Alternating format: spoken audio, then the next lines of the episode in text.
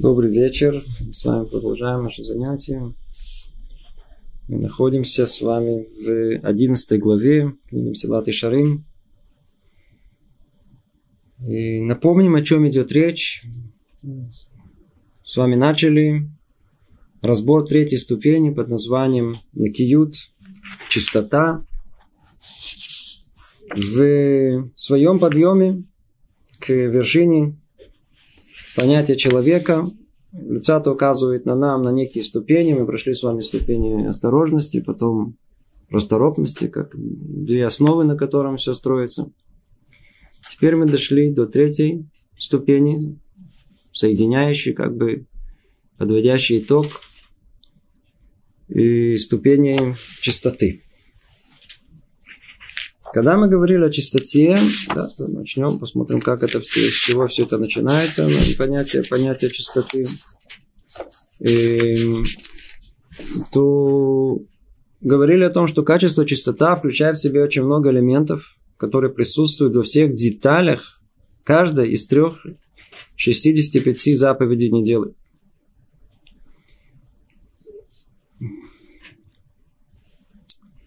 И несмотря на то, что дурное начало старается совратить человека в любом из грехов, есть среди них те, в которых человеку в силу своей природы питает особое пристрастие и находит для них больше оправданий.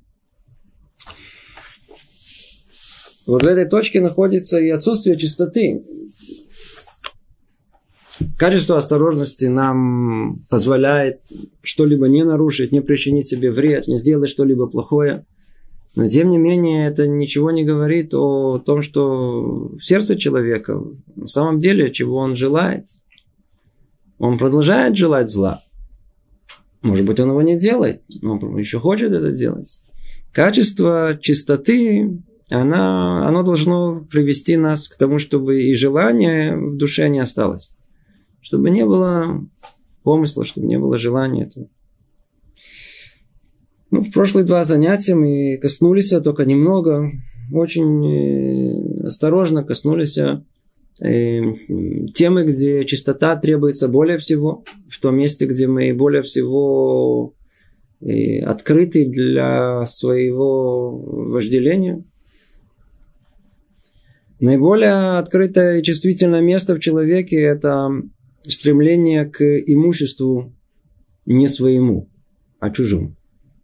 И человек зачастую совершенно походя присваивает чужое имущество. Поэтому и поставила Тора как бы одно из самых основных э, тормозов человеческих желаний, основных запретов «не кради».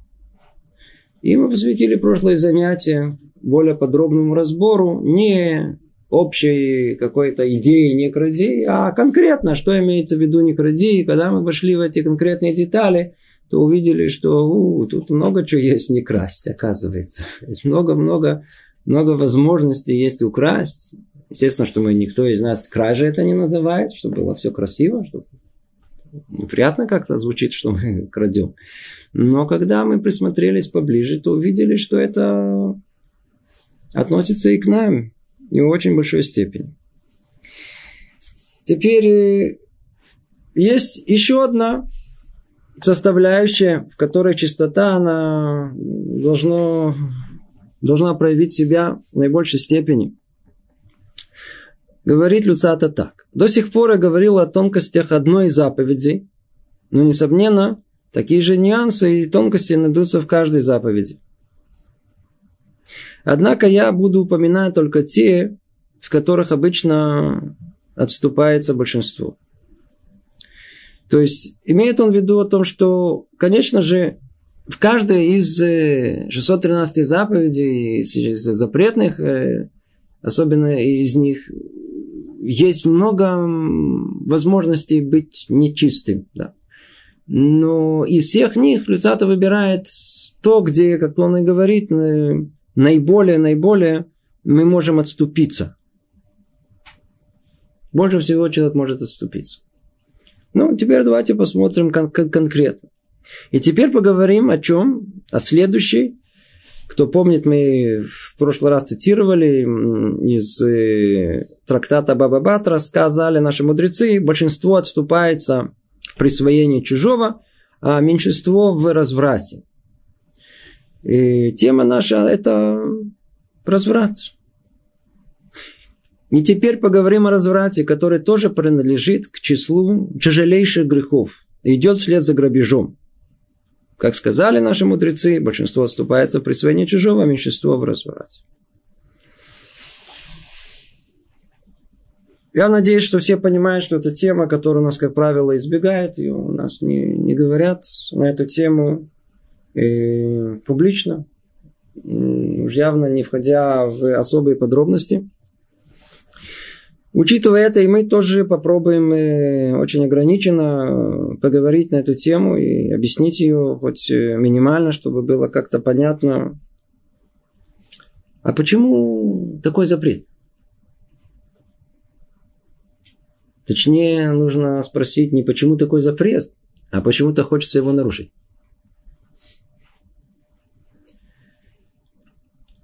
Если мы э, чуть-чуть э, непредвзятым взглядом взглянем да, вокруг нас, то увидишь, что тема, тема отношений между полами – это практически центральная тема во всем.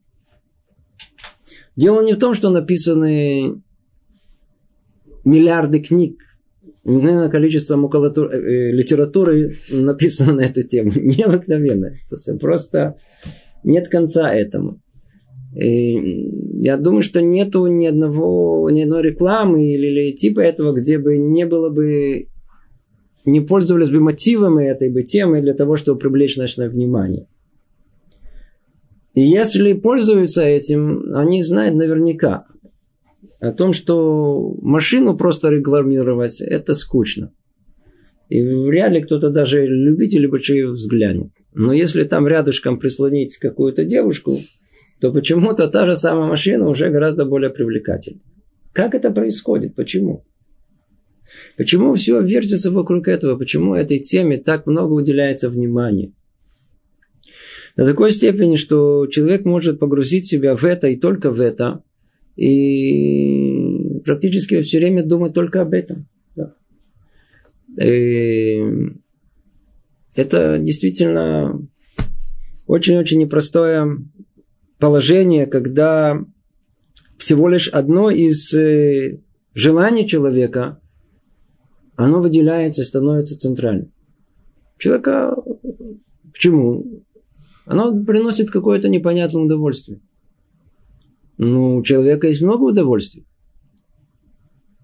И из всех них самое сильное, которое есть, несравнимое, которое есть. Самое таинственное, какое-то окутанное ореолом, которое невероятное, это удовольствие интимных отношений. Можно было бы ограничиться общим этим замечанием и пойти дальше и сказать, насколько эта сила, она вложена в нас на самом инстинктивном уровне. И она вложена в нас для цели, цель продолжения рода. Настолько поставили нам тормоза, чтобы мы не пользовались ею. И все. Но все же попробуем чуть-чуть посмотреть на это глубже. И кто первый раз слышит эту тему, он очень удивится, а кто не первый, то он разочаруется в силу малости того, как что мы скажем, но я только с намеком скажу о том, что Творец дал нам самую действительно самую силу, сильную силу, которая только есть в нашей душе э, для самой высокой цели. Для самой высокой цели. Мы еще будем говорить об этом в дальнейшем, еще по отношению еще одного качества человеку, о том, что есть понятие, называется к души. Ее, по-видимому, по-русски переводят как святость к души. Кадош. Святой, отделенный, отреченный. И мировоззрение, которое принято, особенно в мире, я знаю, в христианском, порой даже мусульманском, и на в религиях Востока, видеть в отношениях между мужем и женой порой что-то постыдное. Естественно, не у всех. Что-то порочное что-то уводящее совершенно человека от э, жизни высокой, святой, к жизни простой, низкой, низкой, животной. Видеть в этом только животное начало, животные страсти, не более того. Но вот Тора, она, когда говорит о, именно об этом, то она употребляет словом к душим тию. Оказывается о том, что именно там, на самом дне животных страстей, Творец дал нам возможность быть кем? К душим, святыми. Святость находится там, именно в этом месте. И очень тяжело понять, очень тяжело это осознать. Но на самом деле за всем этим стоит самые-самые-самые великие тайны Вселенной. Отношения между мужем и женой. Прообраз этого – это прообраз сотворения всего мира. Это прообраз отношения между Творцом и народом Израиля. И в принципе, кто более осведомлен, знает, что это прообраз вообще всех отношений в мире. Поэтому он настолько чувствителен. Поэтому настолько вокруг него все, все, все вертится, все, все, все вокруг этого. Как только доходим до этой точки, начинает сердце биться. О, почему? Это самое чувствительное, что есть в мире. Что есть в этом? Что есть в этом? Во-первых, а глубина всего, снова скажем, это только в нескольких предложениях. Глубина этого о том, что вот то самое соединение, которое есть в мире, которое у нас называется даат, ладаат, то есть познание, как сказано у нас в Таре, в Яда Адам et Хава познал Адам Хаву, у нас к отношению между мужем и женой э, употребляется термин познание. Познание это когда две части становятся единым целым. То есть познание, когда я что-то раньше не знал, а теперь новое, что я познал, оно полностью присоединилось ко мне. Кто внимательно читал эти первую, первую главу Баришит, он заметил о том, что изначально мужчина и женщина, Адам Ришон, его жена Хава были сотворены единым, цел, единым целым, единым телом. И единым целым. И только после этого Творец разделил их. Вначале они были, как бы говоря, спиной к спине, и он их разделил для того, чтобы они научились сами быть лицом к лицу, быть близкими друг к другу. Их соединение, их соединение, которое, о котором мы говорим, видиата давар, то есть соединение, присоединение друг к другу, соитие, которое можно сказать, это в принципе возвращает их в ту самую первоначальную точку, из которой они вышли. В ту точку, куда они и должны прийти. Это то самое единственное, это идеал. Это уже результат. И вот когда мы поймем слово, что это уже результат, то тогда вдруг у нас понимание этого вообще будет совершенно другое. В во всем еврейском мировоззрении, когда мы говорим о понятии результат, то мы его встречаем только в, как правило, где? Не в этом мире. А где? В мире грядущем. Мир грядущим – это мир результата. Мир наш, этот, где мы с вами находимся, это мир подготовки, тренировки, мир испытаний. Но результат всей нашей жизни, он там, в мире грядущем. Тут у нас нет времени, у нас тут нет ни одной спокойной минуты. Тут у нас нет э, наслаждения, просто так наслаждаясь в процессе. Это все, где нас ждет в мире грядущем. Поэтому и отличается так еврейское мировоззрение всех остальных, что у нас каждая минута подсчитана, чтобы ее, не дай Бог, не потерять, чтобы иначе мы ее не досчитаемся в том самом грядущем мире. Есть в буддизме понятие, называется нирвана. Слышали такое? Что, за, что такое нирвана? Что такое нирвана? Это вещь очень-очень непростая. В духовном смысле ведь очень высокая. Это просто можно диву удивиться, как, как дошли до этого. Нирвана это состояние, когда уже, в принципе, после всех желаний и всех э, попыток и чего-то дерганий каких-то, уже, уже ничего не хочется. Угасание, перевод, что такое нирвана? Угасание желаний. Нет больше желаний, ничего не хочется. И это превращается в некую самоцель. Некую самоцель. Испытание этого. Когда человек, он находится в состоянии нирваны, и, по-видимому, самые честные из буддистов явно они к этому достигли, поэтому сам Будда уж точно этого достигал, то это было некое состояние результата. Почему я говорю об этом? Просто у кого-то может быть единственное знание из этой области, а не из еврейской, поэтому, может быть, это хоть ему это объяснит. Понятие результата – это понятие, когда уже никуда не спешим, и только и никуда не надо ходить и дергаться, и никакой ответственности не нести, а мы только получаем результат того, что мы заработали. И как приятно это. Ну, самая приятная минута нашей жизни это когда мы уже вышли из экзамена. Естественно, если мы его сдали. Какое-то облегчение, сразу все снято, и какое-то ощущение результата есть. Ну, то есть вот которое... Человек хочет э, поехать в отпуск, да.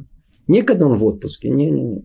А как только он э, оставил работу, да, вот, вот только вышел за дверь работы, это самое основное чувство облегчения, которое есть вот такого, такого, это в этот момент. Это и есть то самое ощущение результата. Вот это ощущение результата, это то, что ждет человека в грядущем мире. Говорят наши мудрецы в Талмуде на вопрос, на что подобен грядущий мир, они говорят вещь удивительную. Если кто хочет понять, что есть грядущий мир, пусть он возьмет три составляющие, составит их вместе, и он приблизительно тут, в этом мире еще поймет хоть чуть-чуть, о чем речь идет.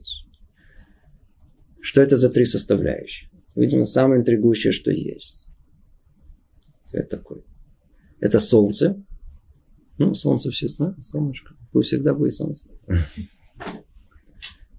Имеется в виду свет. Второе – это суббота. Но только надо знать, что такое суббота, надо испытать, что такое суббота. И третье – это интимные отношения. Если составить все три составляющие вместе, то мы приблизительно получим меэйн оламаба. Что-то типа грядущего мира. Хоть какое-то представление. Не, ничто, что мудрецы не пишут, это не написано просто так. И мы видим о том, что в интимных отношениях есть миэйну ламаба. И есть то самое, то самое получение полного спокойствия, удовлетворения и уже результата для уламаба. Как бы для грядущего мира. Это самое ощущение, когда уже, что называется, ничего не хочется. Почему уже все есть? Мы уже все, все, все получили. А та таинственная сила, которая толкает человека необыкновенным образом, это та самая таинственная сила, которая должна в конечном итоге, и вот в этом моменте, в моменте все находится, соединить душу человека с его Творцом. Это тоже у нас называется зивук. Это тоже соединение. И все идет к этому. И прообразы этого прообраз того, что в конечном итоге для чего человек вообще появился в этот мир. Тахлита брия, конечная цель человека, присоединение его к Творцу, она в этом и состоит. И прообраз его – это интимные отношения между мужем и женой. Теперь мы видим, насколько высоко, насколько высоко, насколько высоко а сама идея заложена. Насколько она свята и чиста. До такой степени, что когда речь идет о отношениях между первым человеком, Адамом решен, его женой Хавой, то в этом никакого стыда не было. Наоборот, это было самое великое, что могло быть.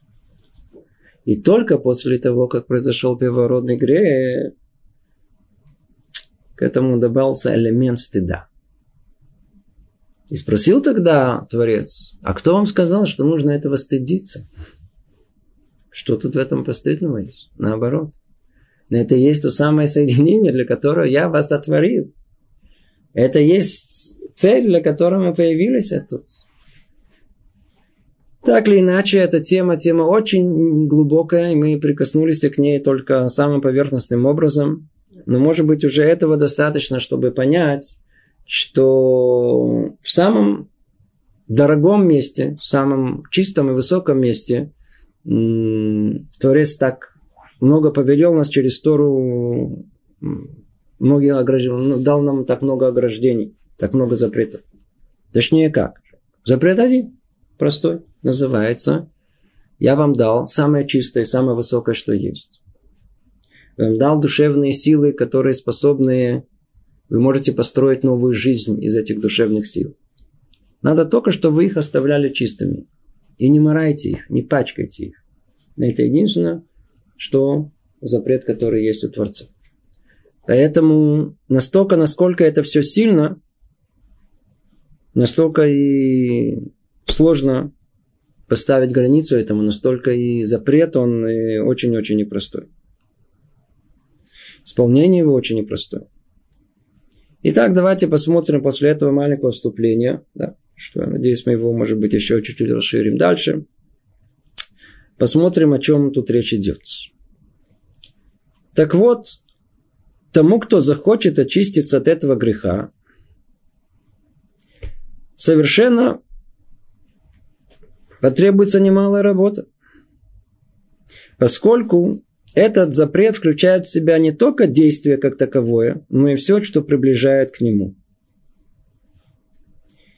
Об этом, об этом говорит стих Тары «Не приближайтесь обнажить срам».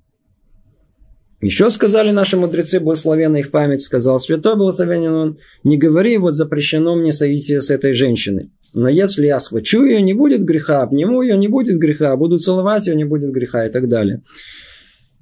И еще цитата, и далее сказал, э, так же, как Назир принял обед лишь не пить вина, запрещено ему также есть виноград, как свежий, так и сушеный, жен виноградный. И все, что происходит от виноградной лозы, также и чужой жены запрещено касаться.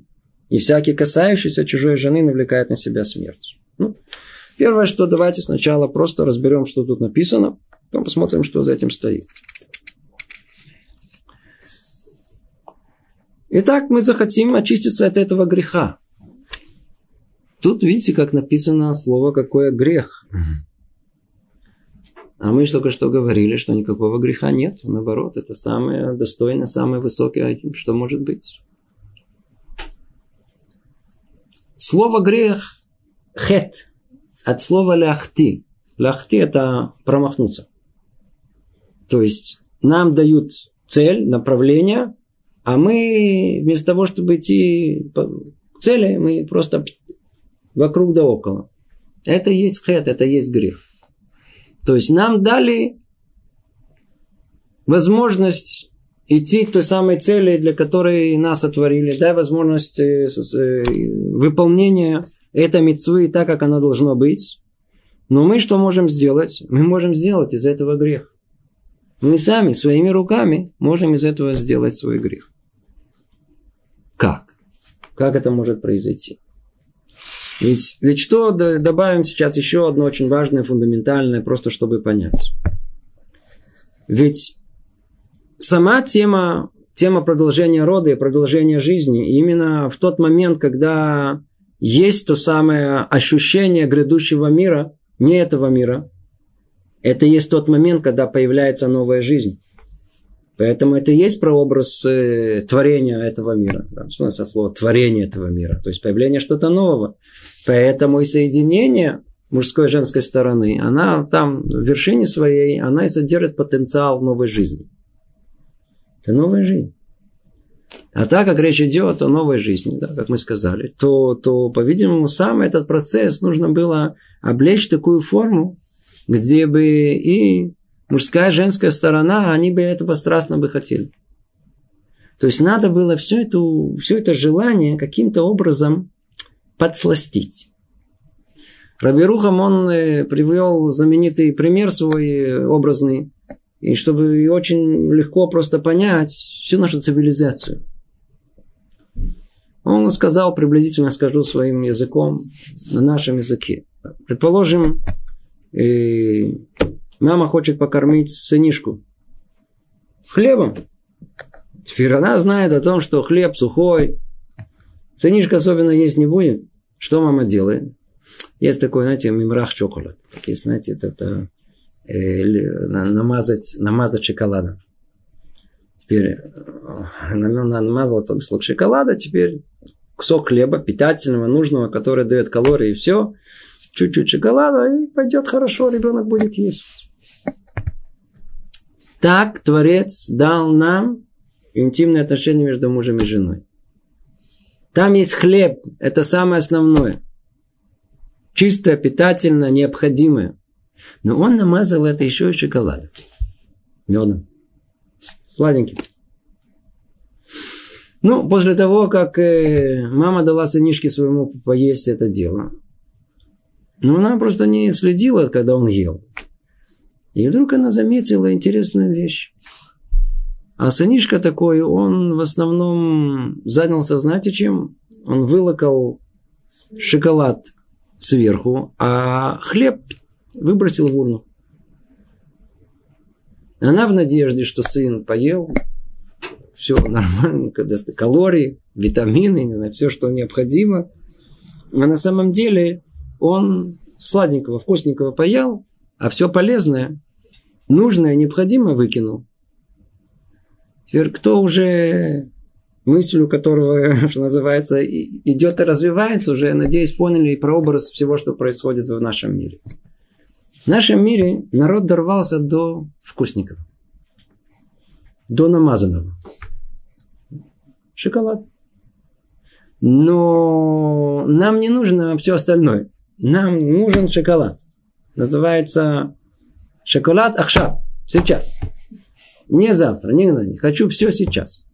Отсюда и появляются все всякие вопросы, которые тут даже неудобно произносить. Да? Всякие люди спрашивают, да, а что вы думаете о сексе? Слушайте только постановку вопроса. Что вы думаете что это дело, что мы не думаем. Поэтому в нем не нуждаемся. Что вы думаете? Да, надо думать. Поэтому весь мир современный, который он возится вокруг этого шоколада, он сам себя прикончил. Надо уже лезть на стену, какие-то, еще какие-то шоколады добавлять, какие-то, знаете, всякие разные шоколад с, с вишенкой, уже шоколад уже с чем-чем-то, еще, с, с, еще. Почему? Потому что уже не хватает этой сладости, уже и это уже приелось. Поэтому есть все, все виды извращения, все виды, виды самые-самые-самые дикие, которые только можно себе представить. Почему? Потому что то самое нормальное, здоровое, природное, что Творец дал нам, мы не используем, мы не живем. И только в еврейской жизни это существует.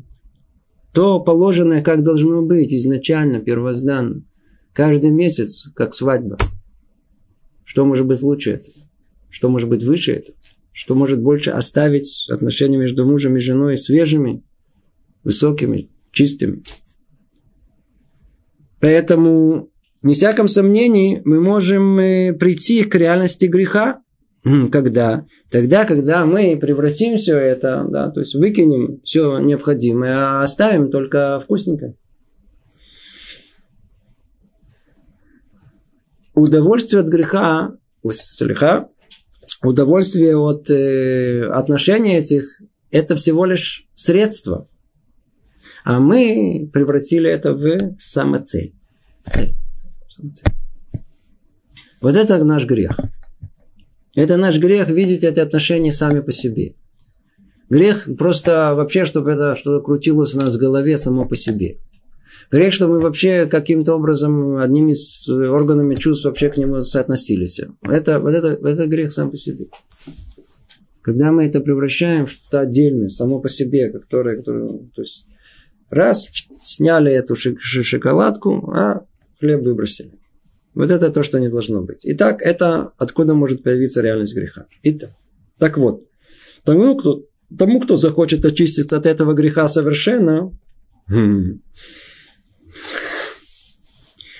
потребуется немалая работа, поскольку этот запрет включает в себя не только действие как таковое, но и все, что приближает к нему. У многих есть э, понимание, просто что запретила Тара? как по-русски говорят, прелюбодеяние. То, то есть, так сказать, прелюбодеяние. Да. Само, само действие. И тогда человек может сказать, смотрите, я все, я, я человек осторожный, не-не, все нормально, да, я не, не, никогда, ни с кем, никогда, даже ни разу в отпуске. Да. И, э, но он может сказать совершенно другое, обожите, кто вам сказал, но может быть просто так, я же не, я же ни с какими не намерениями, я, я всего лишь навсего подошел, обнял, поцеловал, потрогал, да, не, не надо много, это, может быть, это можно? Кто вам сказал, что нельзя? Не надо быть таким большим фанатиком. Поэтому говорит нам Тора, не говори, вот запрещено мне сойти с этой женщиной, но если я схвачу ее, не будет греха, обниму ее, не будет греха, буду целовать ее, не будет греха. Говорит нам Люцат, это точно такой же грех. Это точно такой же грех. Откуда все это учим? Учим из э, Парашат Назир. Из э, Назир это монах понятие монах, которое есть в мире христианском, оно взято из э, Тары, взято из э, э, понятия назир. Но только отличие, оно фундаментальное, колоссальное. Да. Там понятие назир, оно монах, это полностью отречься в первую очередь от женской стороны. И они, наоборот, монах в монастыре видит исчадие ада в женской этой стороне и удаление от него. В то время как еврейский назир, монах, это что-то совершенно другое. Что ему запрещено? Запрещено только пить вино, стричься и касаться мертвых. Да, и то, и, естественно, в этих трех запретах есть много деталей, в которых мы входить не будем, это не наша тема. Но только когда сказано о запрете Назира, монаха, то сказано там, что он всего лишь на все принимает обед не пить вина. Но там же ему, там же на месте, ему запрещается также не есть виноград. Ну что, виноград нормально, это же никакое вино. Запрет какой? Только вино. Верно? Он чувствует, что он чересчур красивый, он, а со, со, само, само понимание монах, откуда оно идет. Человек почувствовал, что он в, гордится своей красотой, его э, желания какие-то толкает на какие-то преступления, и он решил себе сделать ограду. Какую? Он решил себя обезобразить, отращивает волосы, да, он не такой же красивый, он не пьет вина, чтобы не докатиться до чего-либо и так далее. Он принял на себя не пить вино, но ему запрещено есть виноград, как свежий, так и сушеный. Ну какого там ничего нету, там это же не вино. И тем не менее, даже то, что напоминает ему это, даже чуть-чуть приближает его это, уже тоже запрещено. Жо виноградный, вообще он несъедобный. Тоже нельзя. Все нельзя. Даже приблизительно, казалось бы, наоборот, отвратительно, дурно пахнет. Тем не менее, тоже нельзя. И все, что происходит от виноградной лозы, ему вообще сказано, лучше вообще, там где-то виноград, обойди его вообще. Шимшон, да. Обошел виноградник, там встретился с Любой. С, с, там, не знаю, что произошло. Также и поэтому подобию, также и чужой женой запрещено касаться, и всякий касающийся чужой жены навлекает на себя смерть. Смотрите, как тут есть учеба из Назира, только мы продолжим, как он из монаха, как они учат это. Сколько же мудрости мы находим в этих словах? Теперь, ай, обожить, тут надо остановиться. Если Люцата нам говорит, сколько мудрости мы находим в этих словах, то явно мы этой мудрости не постигли. Это, он, он, он нас э, говорит, осторожно, остановитесь, тут есть мудрость, мы, вы сейчас можете пройти. А, монах понял, ну все, пошли дальше. Не-не-не, остановись. Он говорит, остановись. Уподобленных запретом Назира да, то есть в этих словах, уподобленных запретом Назира, то в этих словах, где Тара, она, она уподобляет отношения, все, что касается отношения с противоположным полом, Тора уподобляет запретом Назира. В этих словах массу мудрости. Этот урок, который Тора дает мудрецам, как они должны ограждать Тору, исполняя возложенную на них службу и охранять ее заповеди. Ну, что он пишет тут? Во-первых, это, из этого мы вообще учим, как ставится ограда закону. Мы знаем о том, что в Таре ничего нельзя изменить. Нельзя добавить, нельзя отнять. Но сама Тора, она дала право и обязала наших мудрецов сделать ограду закону. Так как наказание за нарушение Торы столь велико, то лучше всего, чтобы не подойти к этому. Даже не надо, не надо. Например, вы прекрасно видите, что если есть где-то пропасть, то лучше всего нужно заборчик сделать, чтобы мы не подошли к краю пропасти. Можно, можно, конечно, стоять там, но мало кто может стоять на, на, на краю пропасти, как горный баран, да, и не бояться, что я упаду туда.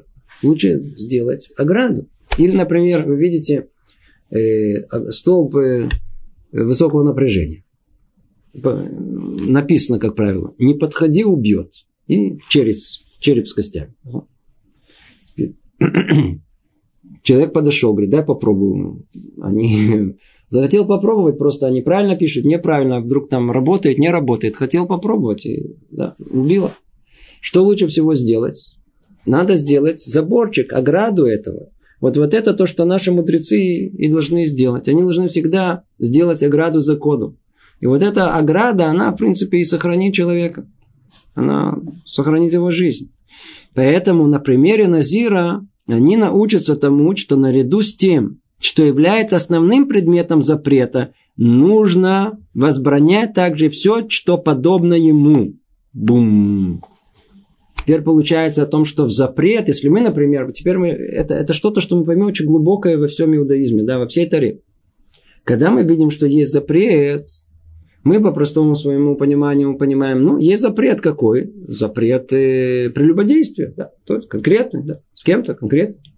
Но мы не понимаем о том, что он заранее уже включает в себе, несет в себе запрет всему, что подобно этому. Смотрите, таким образом, посредством заповеди Назира, это раз сообщает нашим мудрецам, что им следует делать во всех остальных заповедях, дабы знали они, что таково желание Всевышнего. Когда Тора накладывает на нас то или иной запрет, мы должны извлечь скрытое из открытого нам, запретив все близкое к явно запрещенному. Ну, а ну давайте снова эти слова. В них, в принципе, это и есть то самое. Э, не пропустить ту мудрость, которая заключена тут. Еще раз его скажем. Эм, когда Тора накладывает на нас тот или иной запрет, как то, например, запрет прелюбодействия, мы должны извлечь скрытое из открытого нам. Что нам открыто? Есть прямой запрет. А что мы должны извлечь из него? А что там скрыто? В скобках замечу, все, что есть в Торе, оно таким образом построено. Всегда написано только вершина айсберга. А все в Торе, основная часть, она всегда скрыта. Поэтому, когда мы приходим и начинаем что-либо читать, что-либо, извиняюсь, слово читать тут неупотребимо, начинаем учить, мы начинаем понимать только самую вершинку, самое первое. Но за ней всегда надо разглядеть всю ту самую глубину невероятную, которая, по крайней мере, э, чтобы это было как качественно намека, которая стоит за всем этим. Так и тут. Есть у нас запрет, но за ним кроется, он открытый, но теперь надо извлечь из этого скрытое, запретив все близкое к явно запрещенному. То есть все, что явно запрещено, теперь все близкое, что вокруг этого, вокруг этого ясного запрета, тоже должно быть запрещено автоматом. Когда рассматривают это вообще с точки зрения настроения духовных миров, то наоборот, там все меняется местами. То, что мы что читаем, это ограда из закона, это вообще основной запрет. Это вообще, вообще основное, что делает проблему. И поэтому в отношении запретных связей наши мудрецы возобранили все, что является разновидностью разврата или близко к нему. То есть все, что будет подобно на само это прелюбодеяние, все запрещено. Все запрещено. Каким бы из органов чувства это ни совершалось. Физическим действием или зрением, словами или слухом, или даже мыслях. Бум. Теперь прикоснулись к следующей глубине и пласту понимания этого. Оказывается о том, что это явление, оно, явление вот э, связи между мужем и женой, оно включает в себе все органы чувств. Мы практически не находим деяния, которые включают все органы чувств. Мы, как правило, слышим, мы, как правило, отдельно видим, или слышим и видим, отдельно ощущаем, отдельно чувствуем, я знаю, там и запах, отдельно то, но так, чтобы все вместе. Может быть, поэтому это так и поднимает и возбуждается. А так как человек, он участвует всеми органами чувств в этом деянии, то, как мы сказали, по подобию, если запрещено само действие, если запрещено само действие, то автоматически запрещено все, что подобно этому из всех органов чувств. Теперь вокруг, теперь, во-первых, сразу становится ясно, что раньше тут было сказано. Это, что называется, пшита, это вообще просто ясно о том, что нельзя не касаться, нельзя не, не, не, не обниматься, не целоваться и так далее. Это все вещь, которая полностью запрещена. Все гораздо, гораздо, гораздо, гораздо хуже. Гораздо хуже. То есть имеется в виду, для многих это может оказаться гораздо-гораздо-гораздо трагичнее, когда вдруг выясняется о том, что, в принципе, все, чем молодой парень может заниматься с утра до вечера, да, или по той или иной причине, выяснится, что это все вещь запрещенная. Запрет! Запрет из стороны. Страшно даже себе представить, до какой степени. Ну, давайте посмотрим, что тут написано. Я просто не знаю, то ли закончим эту тему в этот раз, то ли нам придется ее переводить на следующий раз. Хочется успеть в этой, чтобы поменьше об этом говорить. Посмотрим, сколько у нас получится. Эм, о физическом действии, то есть о прикосновении, объятиях и тому подобном уже говорилось выше, нет необходимости возвращаться к этому. Только повторю, чтобы было ясно, четко и понятно, да, уже, чтобы у нас это было как-то ломайся. Эм, Прикасаться мужчине, я речь сейчас о мужчине будем говорить, прикасаться можно только к своей жене в день, в, во время, когда она разрешена, и к своей маме. Все.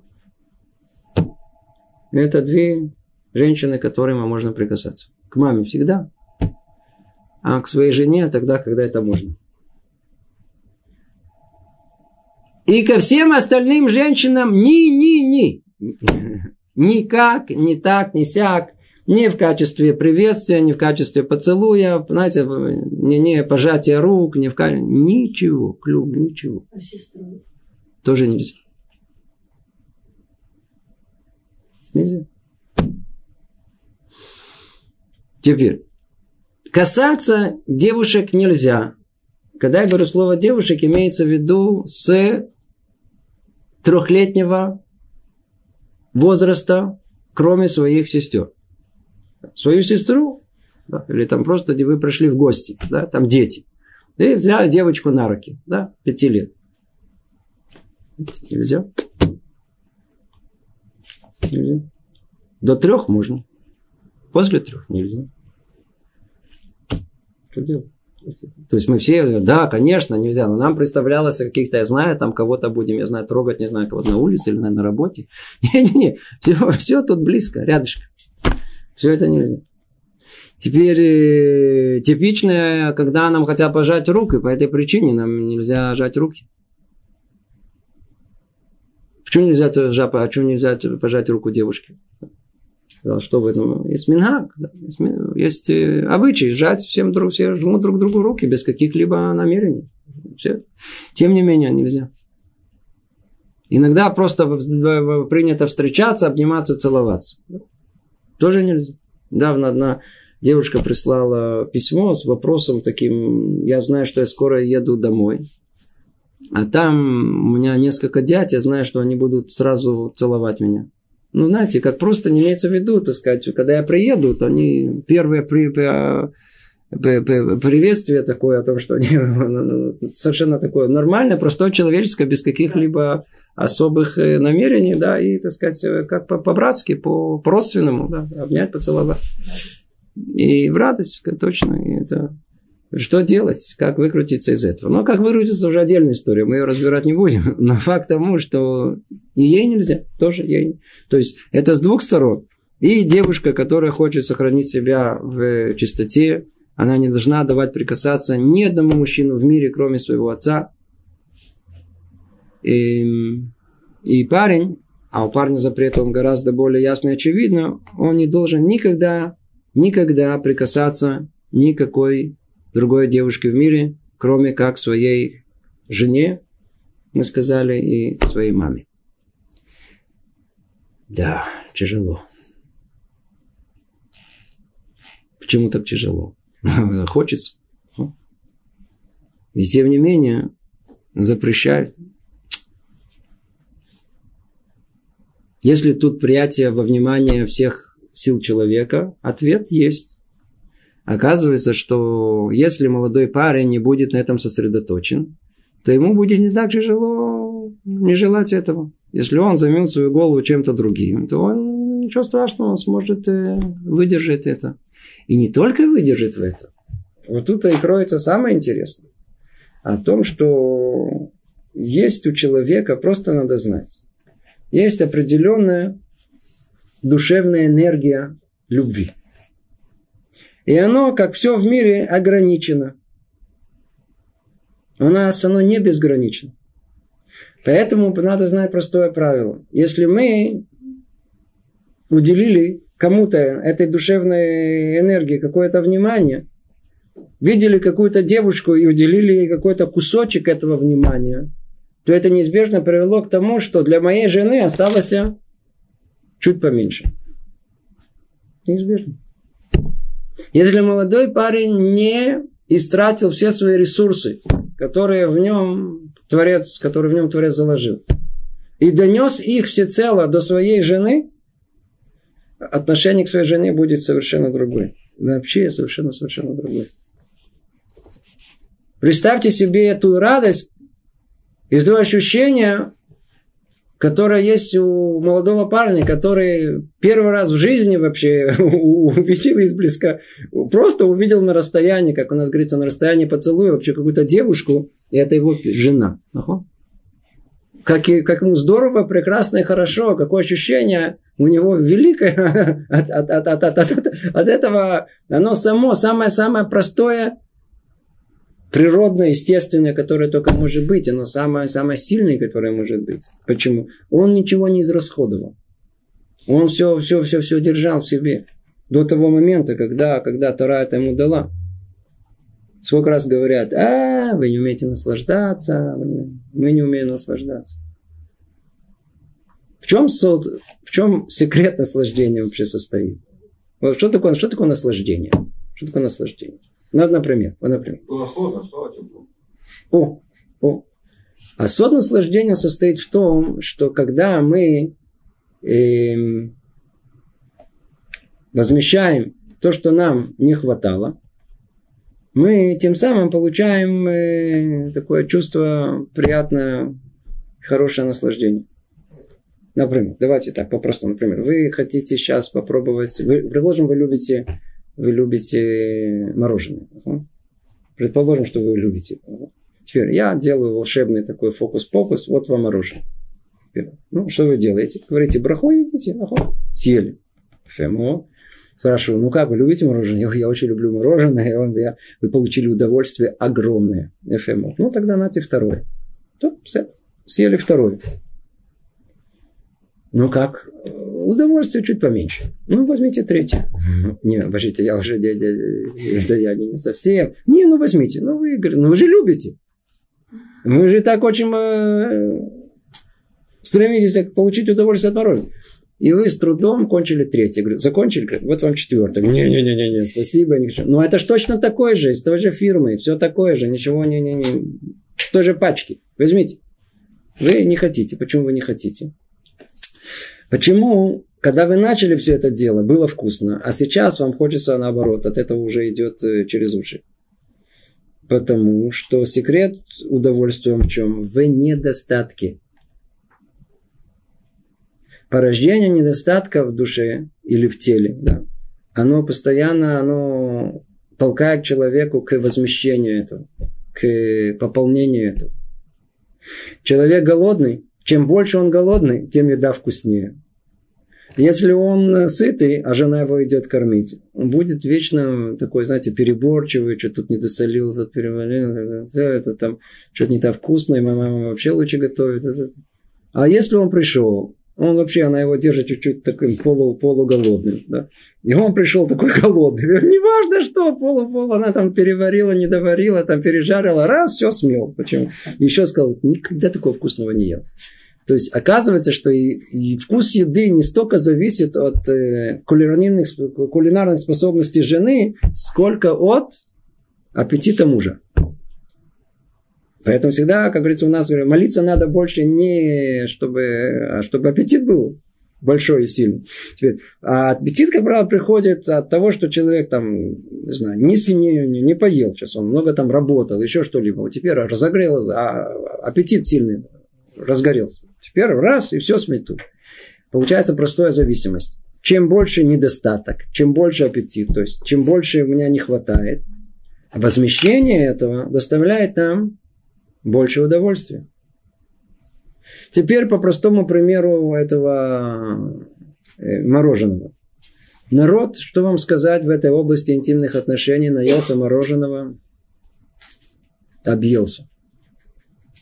Они получают удовольствие. Человек такой может получить удовольствие. Это как еще один раз говорит, на тебе, на, возьми тебе это мороженое. Говорит, мне уже тошно. Говорит, знаешь что, я его еще с сахаром посыплю. Я его на него налью какое-то варенье. Может, ну съешь уже. Видел? А? Да, да, затолкаю, затолкаю туда, затолкаю сюда, уже, уже не знает уже что, не знает как, не знает что. И какое получает удовольствие? Ну, получает он такое, знаете, такое полутошное. Несчастный такой, да. Рецепты еще пишут, как можно, как затолкать побольше, да. как, э, как появляется целое, знаете, исследование, как съесть четвертое мороженое, да, как оно, как его съесть, как оно, как, и как его съесть, чтобы оно еще оказалось а, э, вкусным. И новая технология о том, о том, что как его съесть вкусным, так, чтобы еще думать о пятом и так далее. Да, то есть люди сходят с ума они получают удовольствие, это 0,01% от того естественного, нормального, когда человек сохранил все свои ресурсы, все свои все свою энергию, которую в этой области Творец выдал ему, для этого момента. Совершенно не, совершенно не, не Совершенно несравнимо. И каждый это сам прекрасно знает, когда он, знаю, куда муж уехал куда-то на, на, на месяц, на два, и, не знаю, или куда-то, или какие-то солдаты куда-то загнали их там без одной девушки, да, в какое-то место, и они кого не видели, и потом они, вдруг он видит свою жену. У-у-у. Да, она какой красавица она ему кажется моментально. Как он, так сказать, доволен ей. Он это любое ее движение, просто его, он, он, он такой... Но это самое то, что должно быть. Это тогда, когда мы сохраняем себя это. Теперь я это ответ тем людям, которым покажется, зачем так строго? Все-таки, все-таки мы люди, нам заложили, все-таки да, может быть, не надо. Наоборот, сказано, э, как говорится, получается согласно воздержанию и удовольствию, согласно умению поставить себя в рамки и то самое наслаждение, которое мы можем получить.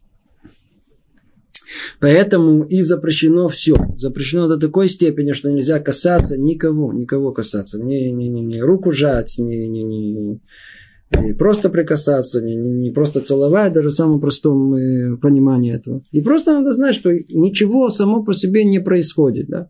То есть, когда в конечном итоге есть то самое прелюбодеяние, да, то оно всегда с чего-то начиналось.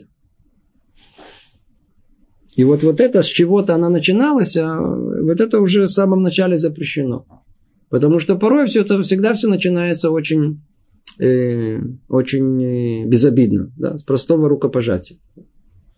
А чем заканчивается? Ну, может чем-то, чем-то не очень хорошим. Итак, о физическом деянии, то есть о прикосновении, объятиях и тому подобное мы уже говорили выше, и нет необходимости возвращаться к этому.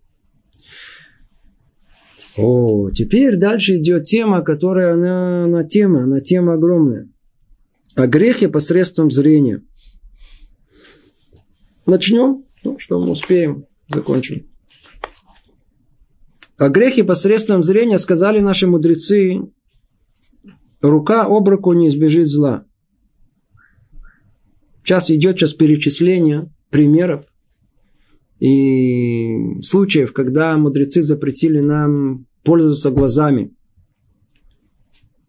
Руку об руку не избежит зла, то есть всякий передающий деньги из рук в руки той, что запрещено ему, для того, чтобы посмотреть на нее, не избежит наказания в геной. И еще сказали, за что потребовалось евреям того поколения искупления? За то, что блудили глазами. То есть глаза их не шли вслед за развратом. И еще сказано, сказал Равшешет, из-за чего Писание перечислило внешние украшения вместе с украшениями нательными, то есть в интимных местах, чтобы сказать тебе, что рассматривающий мизинец женщины, как будто глядит на место срама ее. И еще сказали, и остерегайся всего дурного. То есть учит тому, чтобы не смотрел человек на красивую женщину, даже если она свободна, а на замужнюю, даже если она безобразна. Ну, я, я боюсь просто продолжать список. Нам наше занятие скоро подходит к концу. Но уже даже из того, что мы сказали, у нас будет уже хорошее начало в прошлый раз, чтобы понять и разобраться. И что тема эта, тема глаз, а потом мы выясним и тема ушей, и тема рук, и тема всех остальных органов чувств. И тогда мы дойдем до самой центральной точки, оказывается, разума, да? то, что мы называем разумом. Словно это, а что вы думаете о, это то, что а то, что вы думаете, то, то видим, что во всех местах есть проблемы. Во всех местах всех местах. То есть не проблема, имеется в виду, наоборот, есть э, возможность, чтобы мы жили. Тора указывает нам эту возможность, чтобы мы жили нормальной, чистой жизнью. Чистой жизнью. Чистой жизнью. Это то, что мы должны жить. И то, всему сказано. Мы тут остановимся. И то, всему сказано. О том, что самая необыкновенная сила, которая пробуждает нас и толкает нас. Самая сила противоположного пола – это сила, которая лежит в основе, в основе творения всего мира. Прообраз отношения между Творцом и народом Израиля, душой человека и его создателем. Это самое высокое, что есть. И цель наша – сохранить эту святость, сохранить э, это в своей первозданной чистоте, для того, чтобы мы смогли и Э, чтобы мы смогли выполнить свое предназначение в этом мире. Всего доброго. Э, привет из Иерусалима.